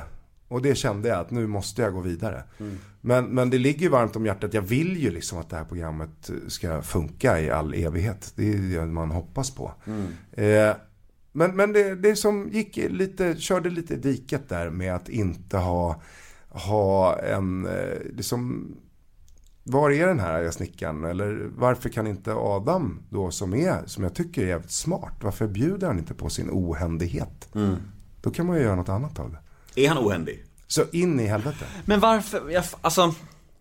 Ah, jag, jag, tycker det är så, jag, tycker, jag tycker det är jättekonstigt hela grejen. Mm. Eh, mm. Men... men det här är ju också, det finns en helt annan sak i det här. Mm. Det är ju, jag snickaren, eh, vilket är oerhört, jag har ju liksom haft tur. Mm. Där, där vi har gjort ett program som också då blir Kanal fems, ett av deras största varumärken. Mm. Vad är jag snickaren? Och som ägs då eh, Kanal fem av ett stort, numera amerikanskt bolag. Eh, där, där, de inte, där de säger att ni får inte sluta med det. Alltså varumärket är förstärkt. Mm. Och, och då försöker man liksom hitta ett sätt på att göra det här. Men, men ja, det kunde ha gått. Och det, det kanske inte går så här superbra. Hur mycket sjönk programmet i tittare av bytet? Eh, jag skulle nog säga att det sjönk sådär en... Ja, nu har jag inte exakt siffror i huvudet, men... Men från att vi hade våra glansdagar så skulle jag nog säga att det har sjunkit med eh, dryga sextiofem procent. Oh shit, mer än mm. hälften alltså? Ja, ja. Ja, det är galet. Mm. Det säger också en hel del. Så vi behöver inte ens... Men det är inte bara tittarsiffrorna som är grejen. Nej. Utan det är ju också målgrupp och det är också hur stor del av den här tidsslotten tjugo noll noll till tjugoett mm. som man då jämför med alla andra kanaler, hur stor procentuell del tittar på det här programmet. Det är också en väldigt stor del för kanalen. Mm. Att se att okej, okay, eh, det, det är ändå liksom tjugotvå procent som tittar på Arga snickaren av all tv-tittning mellan tjugo och tjugoett. Nu har de inte riktigt haft de siffrorna, men, men det är väl kanske där de vill ligga. Mm. Ska vi snacka lite om Nybyggarna. Mm. Vi, nu kommer vi, vi nära dig. Det gör vi faktiskt. Ja. Eftersom att det, hur känns det? Eh, det känns bra. Jag, jag tycker om att prata om nykterhet och missbruk eftersom ja. det är mitt hjärt, min hjärtefråga ja. i livet. Sådär. Ja. Eh, berätta om det. Jag tycker att det är fantastiskt och jag, och jag vet ju att du har haft kontakt med många av de missbrukarna sådär efter och det mm. gör ju mig varm i hjärtat. Mm. Va, hur, berätta om hela det projektet och har du kontakt med dem än idag? Och hur, hur, mm. hur har det sett ut? Ja, men Nybyggarna, för de som inte vet då, mm. så, så är Nybyggarna där jag, där jag hjälper hemlösa missbrukare att eh, om de själva vill så finns jag där och så kan vi liksom fixa ett hem och så fixar vi ett jobb. Det var liksom premissen. Men, men anledningen till födseln av Nybyggarna var ju att jag åkt runt eh, och hade gjort ja, typ hundra program med familjer som inte får till det. Mm. Och sen så var det, var det så pass, eh, kan låta lite löjligt men... Men när du då kommer direkt ifrån en inspelning som har varit väldigt eh, stark... Så åkte jag genom stan med, faktiskt med två kollegor. Eh, där vi liksom ser att folk ligger på trottoaren och sover. Och då blir man så här, fan. Vi åker runt och hjälper folk som, de har ju, många av dem har tak över huvudet. De här har liksom inte ens tak över huvudet. Det här är något som, som vi, det här borde vi göra någonting åt. Och det går inte att förändra hela den grejen. Men det är i alla fall härligt om man kan göra något litet. Mm. Om alla kunde göra något litet. Och jag lärde mig jävligt mycket. Jag, jag har ju liksom, jag har jobbat på krogen. Jag har festat jävligt mycket. Lite grann som du. Eh, jag, gick, jag testade rätt mycket saker. Men, men var aldrig riktigt där. Eh, så att min kunskap i drogen var ganska... Den var ganska grön när jag började. Så att det häftiga var att få gå den resan också. Mm. Och haja var hur det ligger till. Eh, hade också ett, ett ganska hårt... Eh, femman var ganska rädda för det här programmet. Vilket jag var missnöjd med. För att jag tyckte att det här behöver ni göra för en, en annan trovärdighet på kanalen. Mm. Så att säsong två hotade jag in... Alltså inte med kniv men, men med att annars kommer ni inte se ni kommer, nej, ni kommer inte se mig på den här kanalen genom att mycket vi gör det. Mycket hot har gjort det genom det här. Ja men alltså ibland när man är så där bestämd liksom. Jag har ju drivit en jävla massa företag och, ja. och jag tror att eh, framgången har nog varit för att jag tror på det själv så mm. mycket. Hot, hot framför många. Ja, hot, hot och vinna till varje pris, fuska ah. gärna. Nej, men nej. Men men alltså om vi går tillbaks till det, så var det, jag gjorde ju ett, det första programmet i Nybyggarna i säsong ett, så så levde jag som hemlös. Just det. I i två veckor liksom, utan telefon och utan någonting, och bara knallade runt. Det var jävligt jobbigt, för att jag träffade väldigt många som som gick på amfetamin. Eh, och de har en, amfetaminets benägenhet gör att man kan hålla sig pigg ganska länge. eh, jag eh, tog inga droger när jag, när jag gjorde programmet, eh, av, av naturliga skäl, men blev ju också ganska trött. mm. Alltså, men jag bodde liksom på toaletter, offentliga toaletter, tillsammans med dem. Jag bodde på parkbänkar, bodde i husvagnar, bodde i kolonilotter där någon hade gjort något inbrott, och i källarförråd. Och Och det här mötet då, mötet är, jag älskar mötet. Mm. Och inte döma någon överhuvudtaget, utan bara få vara med och se. Och, och se, se vad, hur starkt knark är. Mm. Mm. Ja, vi har en lyssnarfråga om det här ämnet mm. som blir det så här. Jag har via mitt gamla jobb på Systembolaget förstått att Anders efter inspelningarna av Nybyggarna behållit kontakten med flera av deltagarna i programmet och hjälpt och stöttat dem långt efter att produktionslamporna slocknat. Mm. Jag tycker det säger ganska mycket om vilken empatisk och engagerad person Anders är. Mm. Min fråga är hur hela resan med Nybyggarna påverkar honom, och om han fortfarande engagerar sig i dessa frågor på något sätt. Mm. Alltså, det där är ju, det här, det här svaret blir inte kort. Jag har tid på det. Jag, jag har inte bråttom, har nej, du? Nej. Det, nej, jag har inte bråttom heller. Nej. Det är det är det är som sagt, det finns ju en sån här eh, hjälpaådra i mig som som jag trivs i. Eh, samtidigt som jag också stångas med när man inte lyckas. Och och just eh, drogen skulle jag säga är ju är väldigt var väldigt svår för mig i början. För när någon har bestämt sig för att, att liksom sticka och, och slå på igen, det, det går inte att stoppa. Men för mig som grön i det, så blir jag så här: nu gör du som jag säger. Nu, kom nu så åker vi tillbaks. Mm. Men det går inte, och det är så sjukt bra lärdomar. Så att jag lärde mig så enormt mycket av att få göra det här i den här problematiken.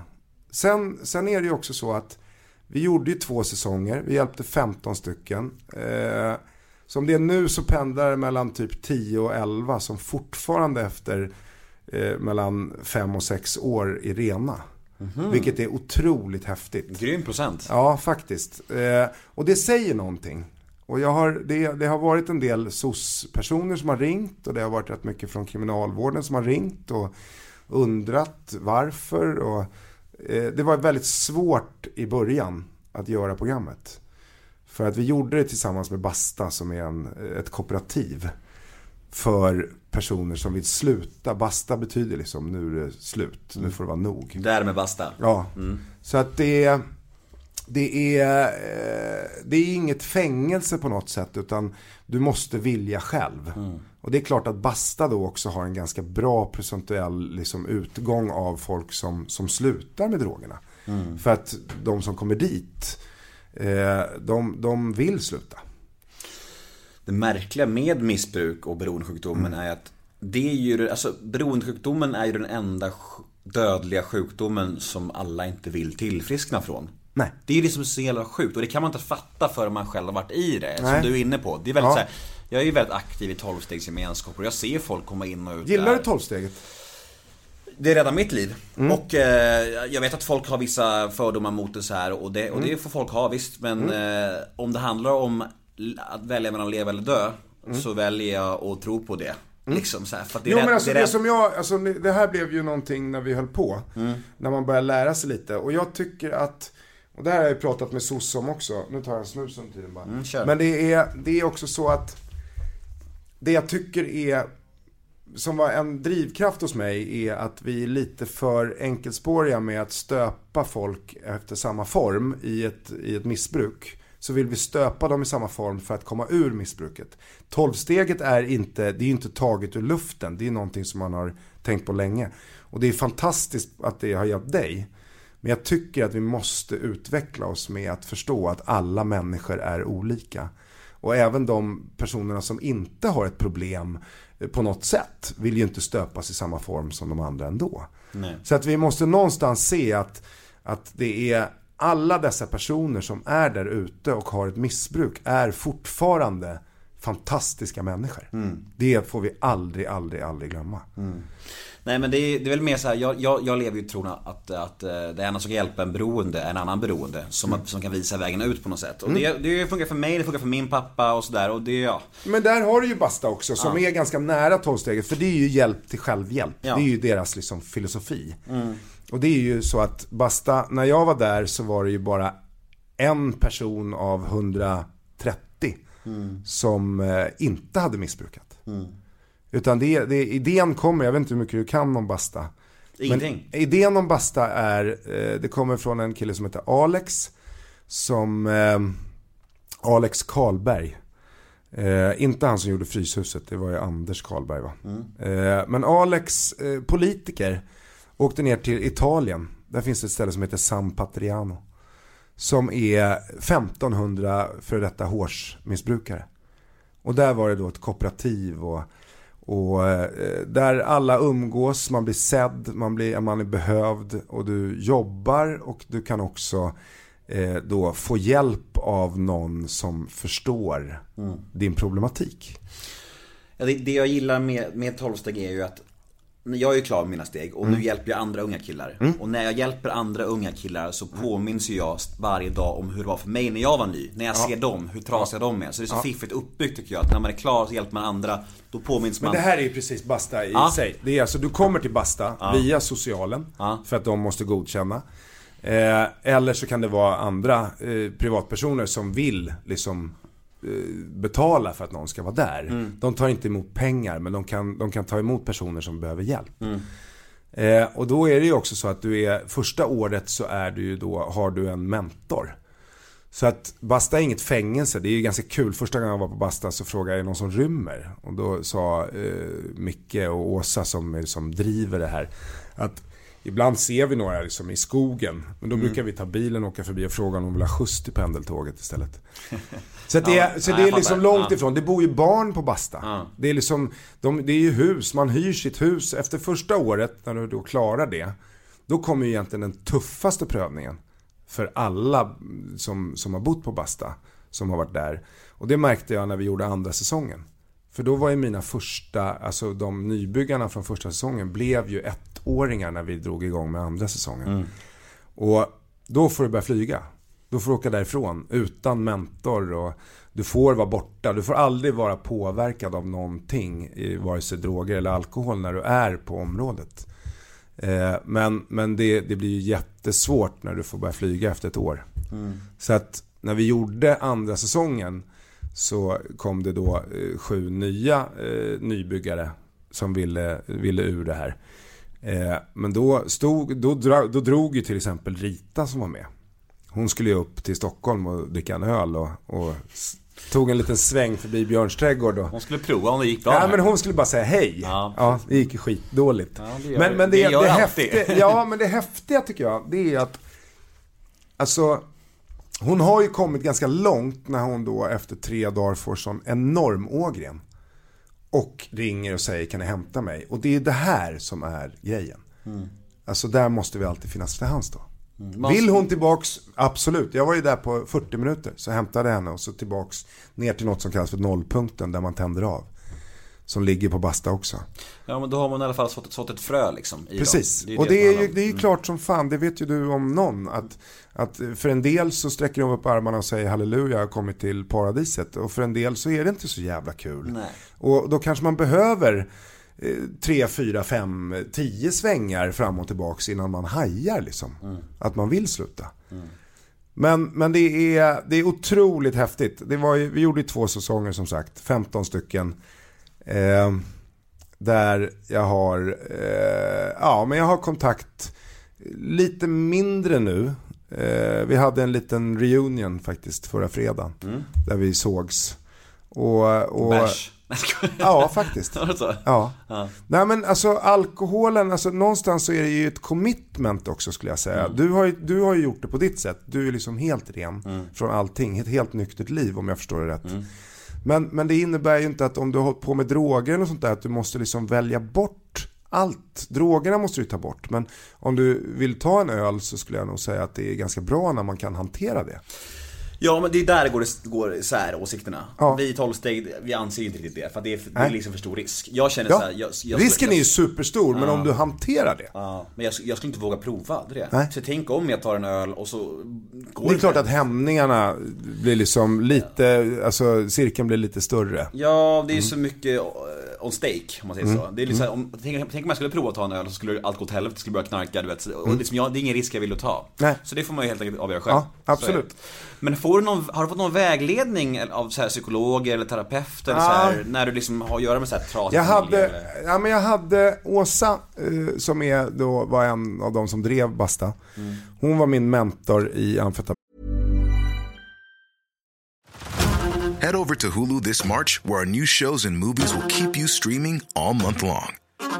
Catch the acclaimed movie All of Us Strangers, starring Paul Mescal and Andrew Scott. Stream the new Hulu original limited series, We Were the Lucky Ones, with Joey King and Logan Lerman. And don't forget about Grey's Anatomy. Every Grey's episode ever is now streaming on Hulu. So, what are you waiting for? Go stream something new on Hulu. Spring? Is that you? Warmer temps mean new Allbirds styles. Meet the Super Light Collection, the lightest ever shoes from Allbirds, now in fresh colors. They've designed must-have travel styles for when you need to jet. The lighter-than-air feel and barely-there fit makes these shoes some of the most packable styles ever. That means more comfort and less baggage. Take the Superlight Tree Runner on your next adventure. Its cushy, lightweight foam midsole supports every step, and the extra outsole traction gives you the grip to just go for it. The eucalyptus fiber upper adds next-level breathability to keep you going all day. Plus, the Superlight Tree Runner is comfortable and ready to go right out of the box. So, what can you do in a super light shoe? What can't you do is the better question. And because they're super packable, the real question is, where are you taking them? Experience how Allbirds redefines comfort. Visit allbirds dot com and use code super twenty-four for a free pair of socks with a purchase of forty-eight dollars or more. That's A-L-L-B-I-R-D-S dot com, code super twenty-four. Minut. Och sen hade jag, nu ska jag komma ihåg hennes namn, hon som satt på kåken i U S A länge. För heroinet. Hon som åkte fast för mord och... Vad heter hon? Annika. Mm. Kommer du ihåg Annika? Nej. Nej, hon satt, tror jag, arton år i amerikansk fängelse. Hon eh, kom hem till Sverige när hon blev släppt. Eh, och hon höll på med heroinet. Eh, och eh, provade att flytta in i en vanlig lägenhet. Mm. Men det blev så jävla rabalder där hon bodde. Och du vet, de andra, dumt nog, är liksom superrädda när mm. de ser henne. Och, och blir liksom livrädda för att nu ska det börja hända saker här. Och det är barnfamiljer och det är allt möjligt. Mm. Hon är ju liksom ren för länge sedan. Men då, det gick inte för henne att bo eh, liksom bland andra nyktra människor. För att de var livrädda, de nyktra. Mm. Så att hon flyttade till Basta och bodde på Basta. Men, men eh, körde sina föreläsningar och, och skrev sina böcker och sådär. Mm. Men henne fick jag lära mig om heroinet. För för min del så blir det liksom, när du kommer in i det tunga missbruket, så är det liksom de två lägren egentligen, amfetamin, ja, heroin. Så. Så är det. Eh, men det är, och där fick jag lära mig mycket. Men sen fick jag också lära mig mycket. Jag, var, jag bodde ju nästan på Basta hela tiden eh, när vi var där. För det var ju där vi byggde lägenheterna, och där Basta då har ett kooperativ där de har då hunddagis, byggfirma, målarfirma, badrumsfirma, klottersanering, hästskola, mm. alltså allt du kan tänka dig som har med liksom, som funkar att göra på Basta. Eh, där jobbar ju då de här personerna. Så att jag sitter ju och äter med dem lite grann. Nu backar vi tillbaka till ditt kooperativ, men, men, men Basta är ju, där äter alla tillsammans. Man äter frukost ihop, du äter lunch ihop, du äter liksom mellanmål ihop, du äter middag ihop, trehundrasextiofem dagar om året. Kollektiv. Kollektiv. Mm. Men, men kollektivet kan det, det, jag gillade det för att det gav många styrka också i början. För att det, den här gemenskapen, att, att vara behövd mm. och ha ett jobb och Och har du levt ute ett hårt liv som missbrukare, så, så är ju det också ibland det som är ganska skönt med drogen, att få fly. Mm. Eh, men när du inte håller på med den, så behöver du liksom få det här samtalet på morgonen att hörru, det är frukost nu, kom nu, vi ska åka och jobba sen. Mm. Att vara behövd. Mm. Och det tyckte jag de har lyckats jävligt bra med. En tillhörighet liksom. Ja. Så att det är ju, och det är ju, ja. Jag har faktiskt kontakt än idag med de som inte eh, kom med till Basta, mm. som inte var beredda. Alltså det är ju, när jag har levt, jag höll på med det här i ganska många år. Det tog ganska lång tid innan vi började liksom göra programmet för att liksom se hur ska vi göra och vad ska mm. vi göra. Och, och även efter också. Så att när jag, jag bor ju liksom på Värmdö och åker in i stan liksom varje vardag egentligen. Så att jag tar mina sväng om ibland och, och åker förbi Björns trädgård, och jag åker förbi på massa ställen där jag vet att de är. Mm. Och går ur och, och liksom säger hej och snackar. Och mm. Man kan åka till något, något vad heter det? Åh, oh, varför tappar jag ordet? Där de kan få sova en natt. Vad fan heter Härberge. Det? Härberge. Mm. Och utanför dem, där träffar man också. Om, man, om tiden är rätt när jag är inne i stan, så åker jag förbi där. Och mm. kyrkorna finns det ganska mycket. Framförallt på, i Klara, norra. Mm. Så att det, och där, där de har soppköket också. Liksom, det är härligt att träffa dem. Mm. Ja. Vi går vidare. Ja. Eh, fuskbyggarna. Mm. Blir det någon fuskbyggarna? Ja. Ja. Ja. Hur gör ni med det? Alltså, kommer ni spela in nya nu eller? Alltså, vi har en familj som har blivit lurad. Mm. Nej. Nej. Så här är vi. Jag kommer göra fuskbyggarna. Själv? Själv. Mm. Mm. Eh, eh, ja. Av naturliga skäl så gör jag det. Mm. Eh, alltså att jag inte gör det med Martin. Mm. Sen så känner jag nog att, att eh, jag kommer att göra det. Inte helt, det gör ju aldrig helt själv. Eh, men, men vi håller på och mejslar lite nu på och se också vad vi kan ha. Vi kan ha någon som inte är en programledarkollega, men som ändå har en ganska bra roll i programmet. Mm. Mer som en eh, journalist eller som en jurist eller... Mm. Mm. Mig kanske? Ja, varför mm. inte? Vill du ha jobb? Ja, gärna. ja. In, in med mig. Ja. In med mig i fuskbyggarna. In med dig bara. Jag är ja. Martin Timell. Ja. Uh, vet du men är, hur är det... Alltså, fick ni skrota en hel säsong nu? Nej. Nej. Nej. Det var inget inspelat. Vi gjorde, alltså förra våren spelade vi in. Ja. Och vi sände hela säsongen. Ah, okay. Så ah, att det var inte så. Utan det som är nu, det är ju att det är borttaget på Play. Mm. Ganska mycket. Mm. Det finns vissa klipp där inte Martin är med. Mm. Men det här är ju ett fyran beslut. Liksom. Det är ju de som, som sparkar Martin. Och eh, av eh, naturliga skäl. Mm. Alltså jag kan ju säga att att hela den här MeToo-grejen tycker jag, jag tycker att den är fantastisk. För att vi behöver förändra vårt beteende. Men det som jag är mer inne på just nu, det är hur kan vi göra för att vi inte ska landa där igen. Det tycker jag är, det är för mig, jag är superanalytisk där med vad kan vi göra mm. för att inte hamna där igen. Och om jag då ser på min egen bransch, eller nu har jag egentligen två branscher. Och det ena är ju bygg och det ena är tv. Och det är, alltså i byggbranschen så är det ju, den har ju varit så, den har ju varit så jävla hård så att där har ju knappt kommit in tjejer. Nej. Tyvärr. Så att det är som, där kan jag säga att MeToo verkligen behövs för att det är, där är det jävligt hård jargong kan jag säga. Men Martins, det som Martin blev sparkad för, var mm. det någonting som du märkte av under inspelningen av Fuskbyggarna? Eh, Martin, han är, han är eh, bestämd i hur han vill göra det. Kanske ibland så kände jag av lite grann den här teamkänslan kanske inte riktigt fanns där. Eh, men däremot så är det ju så att det som, som Martin då har blivit eh, gatuavrättad av, om vi ska kalla det för det, eh, det är ju, det känner inte jag av överhuvudtaget. För att det är, Fuskbyggarna är så redaktionellt, alltså det är, och det är mycket jurister och, och sen var det ju första gången som Martin egentligen jobbar med en programledare så nära som han gjorde med mig. Mm.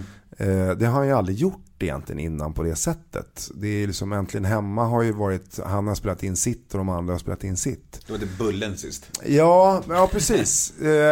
Ja, skulle jag nog kunna säga. Jag kan inte exakt vad det var sist, men Men det här är, det här är lite allvar för mig. Mm. faktiskt. För att jag... Eh, det finns sidor hos alla människor som vi gillar. Det finns inga onda människor, skulle jag säga, från början. Eh, sen blir man präglad åt något håll. Och sen kanske man också har eh, ganska otydliga gränser själv. Men där skulle jag nog säga att det ligger ett jävla ansvar på att om du är gränslös på vissa saker så skulle man behöva ha medarbetare som säger ifrån. Mm. Vilket du... de har gjort också, men, men kanske, vi kanske inte har tagit det där på allvar så mycket som man ska göra. Nej. Berätta om din relation med Martin.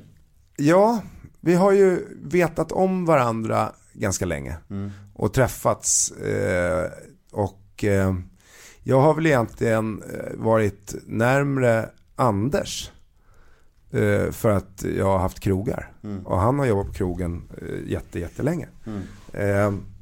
Martin lärde jag känna.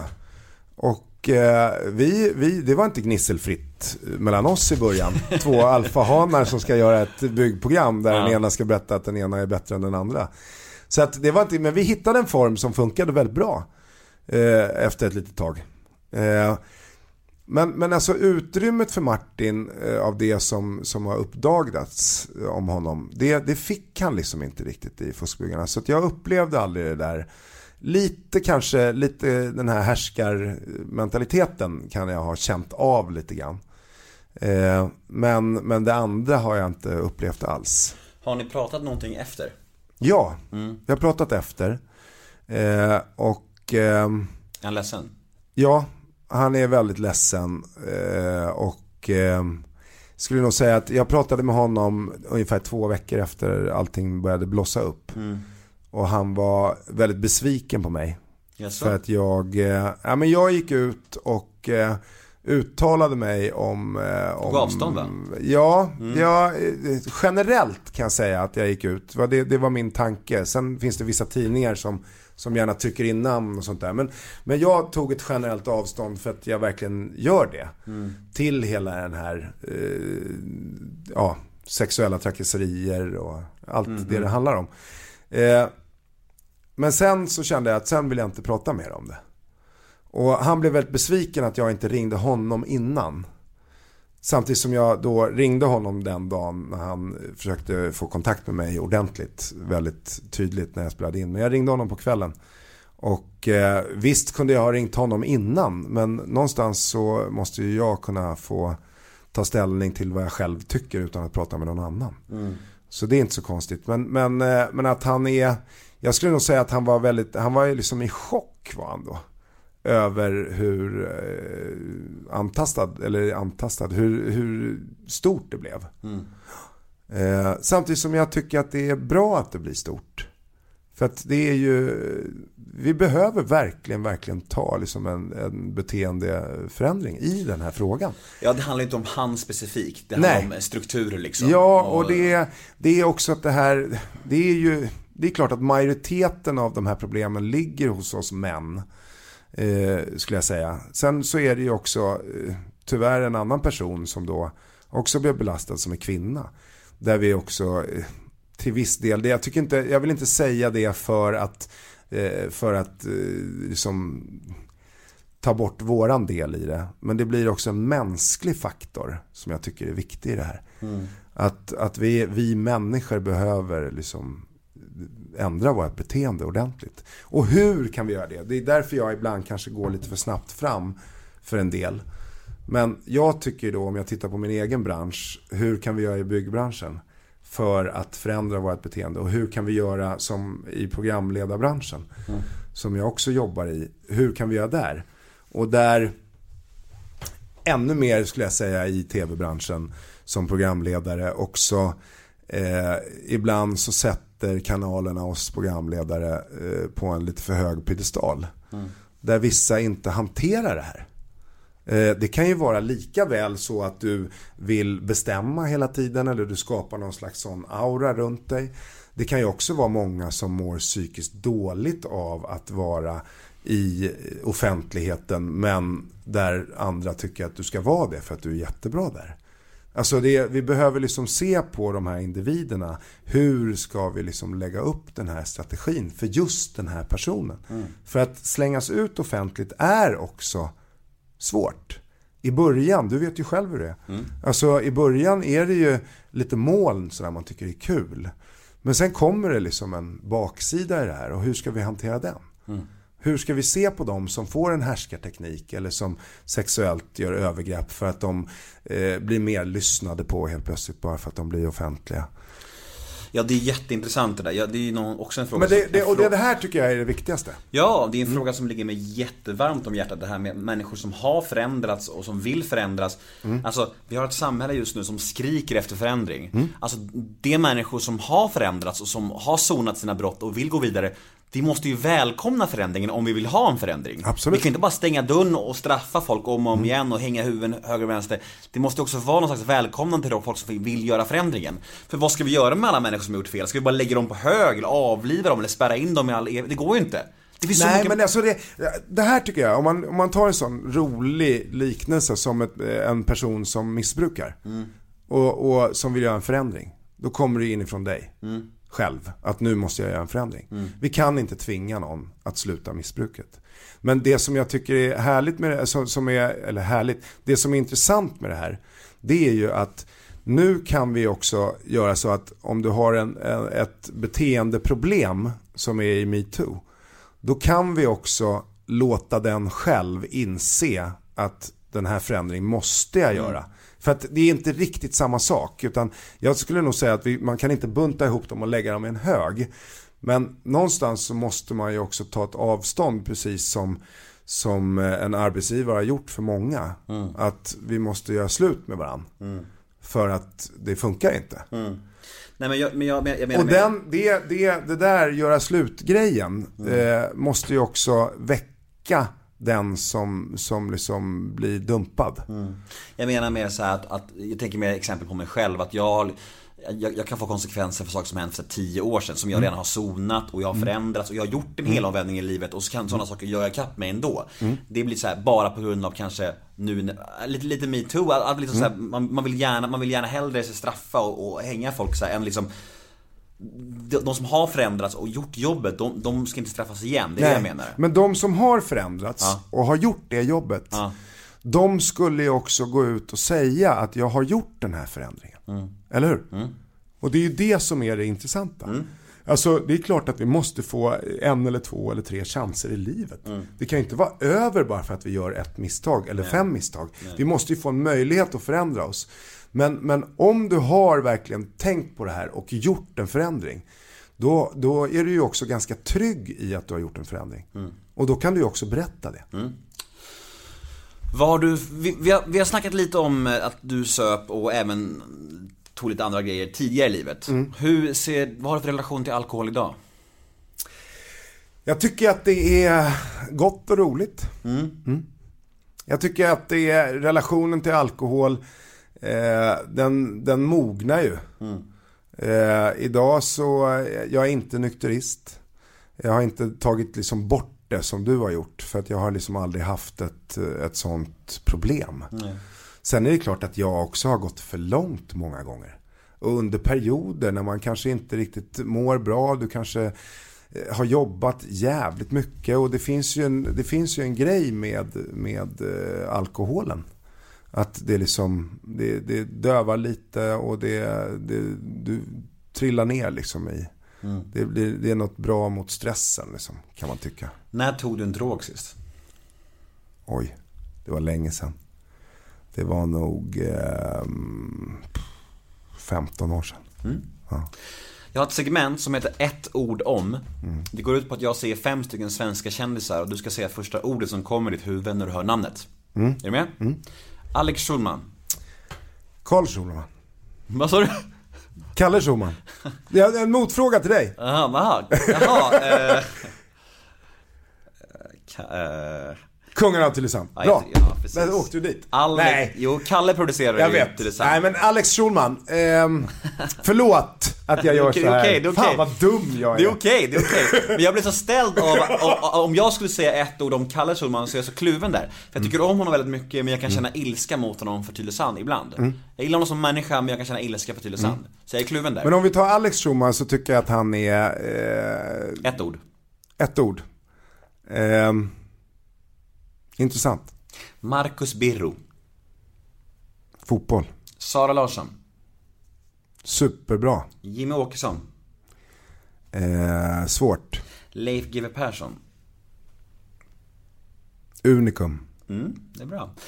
Då har vi sex stycken snabba. Alltså, men G W kan vi inte bara alltså, dröja lite. Ja, men, nej, men alltså, det är en intressant person, men, men jag tycker att det är det som jag tycker är intressantast med honom, vet du vad det är? Det han är liksom någon slags den mest trovärdiga mm. liksom eh, professorn och och mannen i Sverige mm. som ändå kan vara i ett missbruk halva året. Mm. Hur fan kan det komma sig? Mm.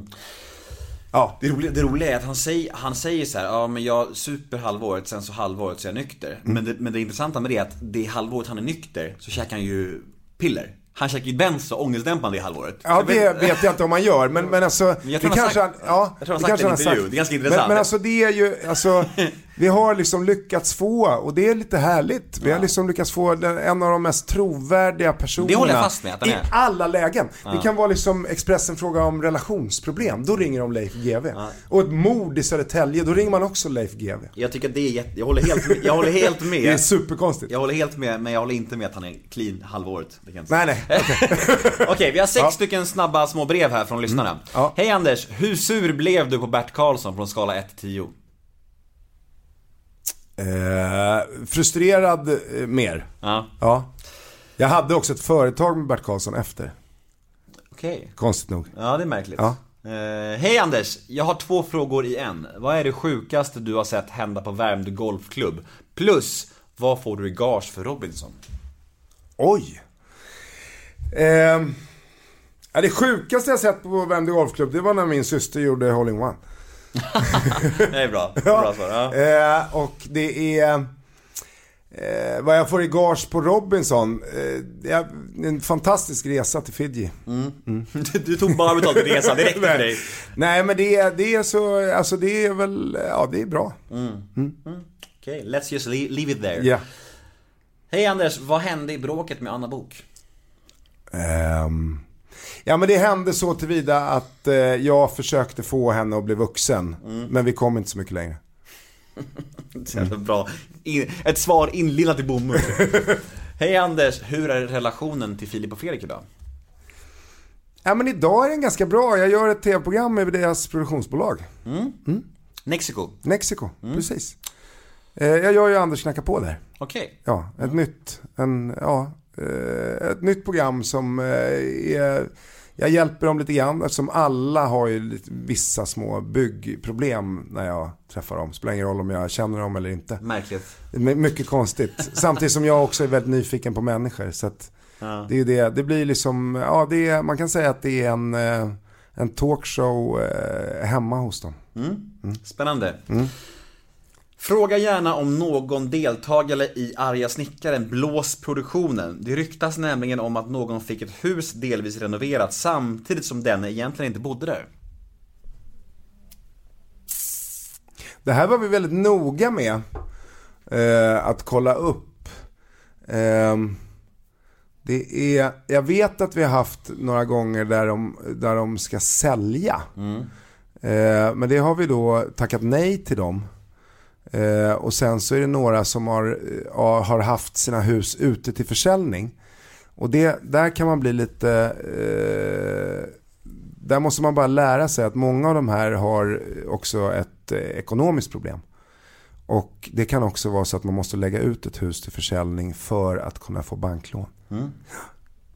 Så att, men, men att det är någon som, hade, som inte bodde i huset. Som ja. hasslade er. Ja men det var det ju, förlåt, nu kommer jag ihåg. mm. Hon bodde ju, trodde vi, i en lägenhet i Danderyd. mm. Mm.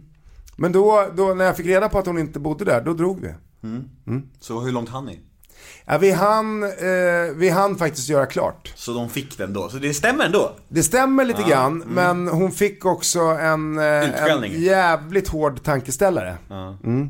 Där hon också eh, bad om ursäkt. Så att eh, det var en tjej, hon, hon, eh, hon sa att hon bara bodde där, mm. men hon hade också en annan lägenhet. mm. Men det som var viktigt för mig, det var att hon skulle bo där. mm. Mm. All right. Och framöver nu då, vad, vad ligger i fören? Du, Robinson, när börjar det? Det börjar i vår. Mm.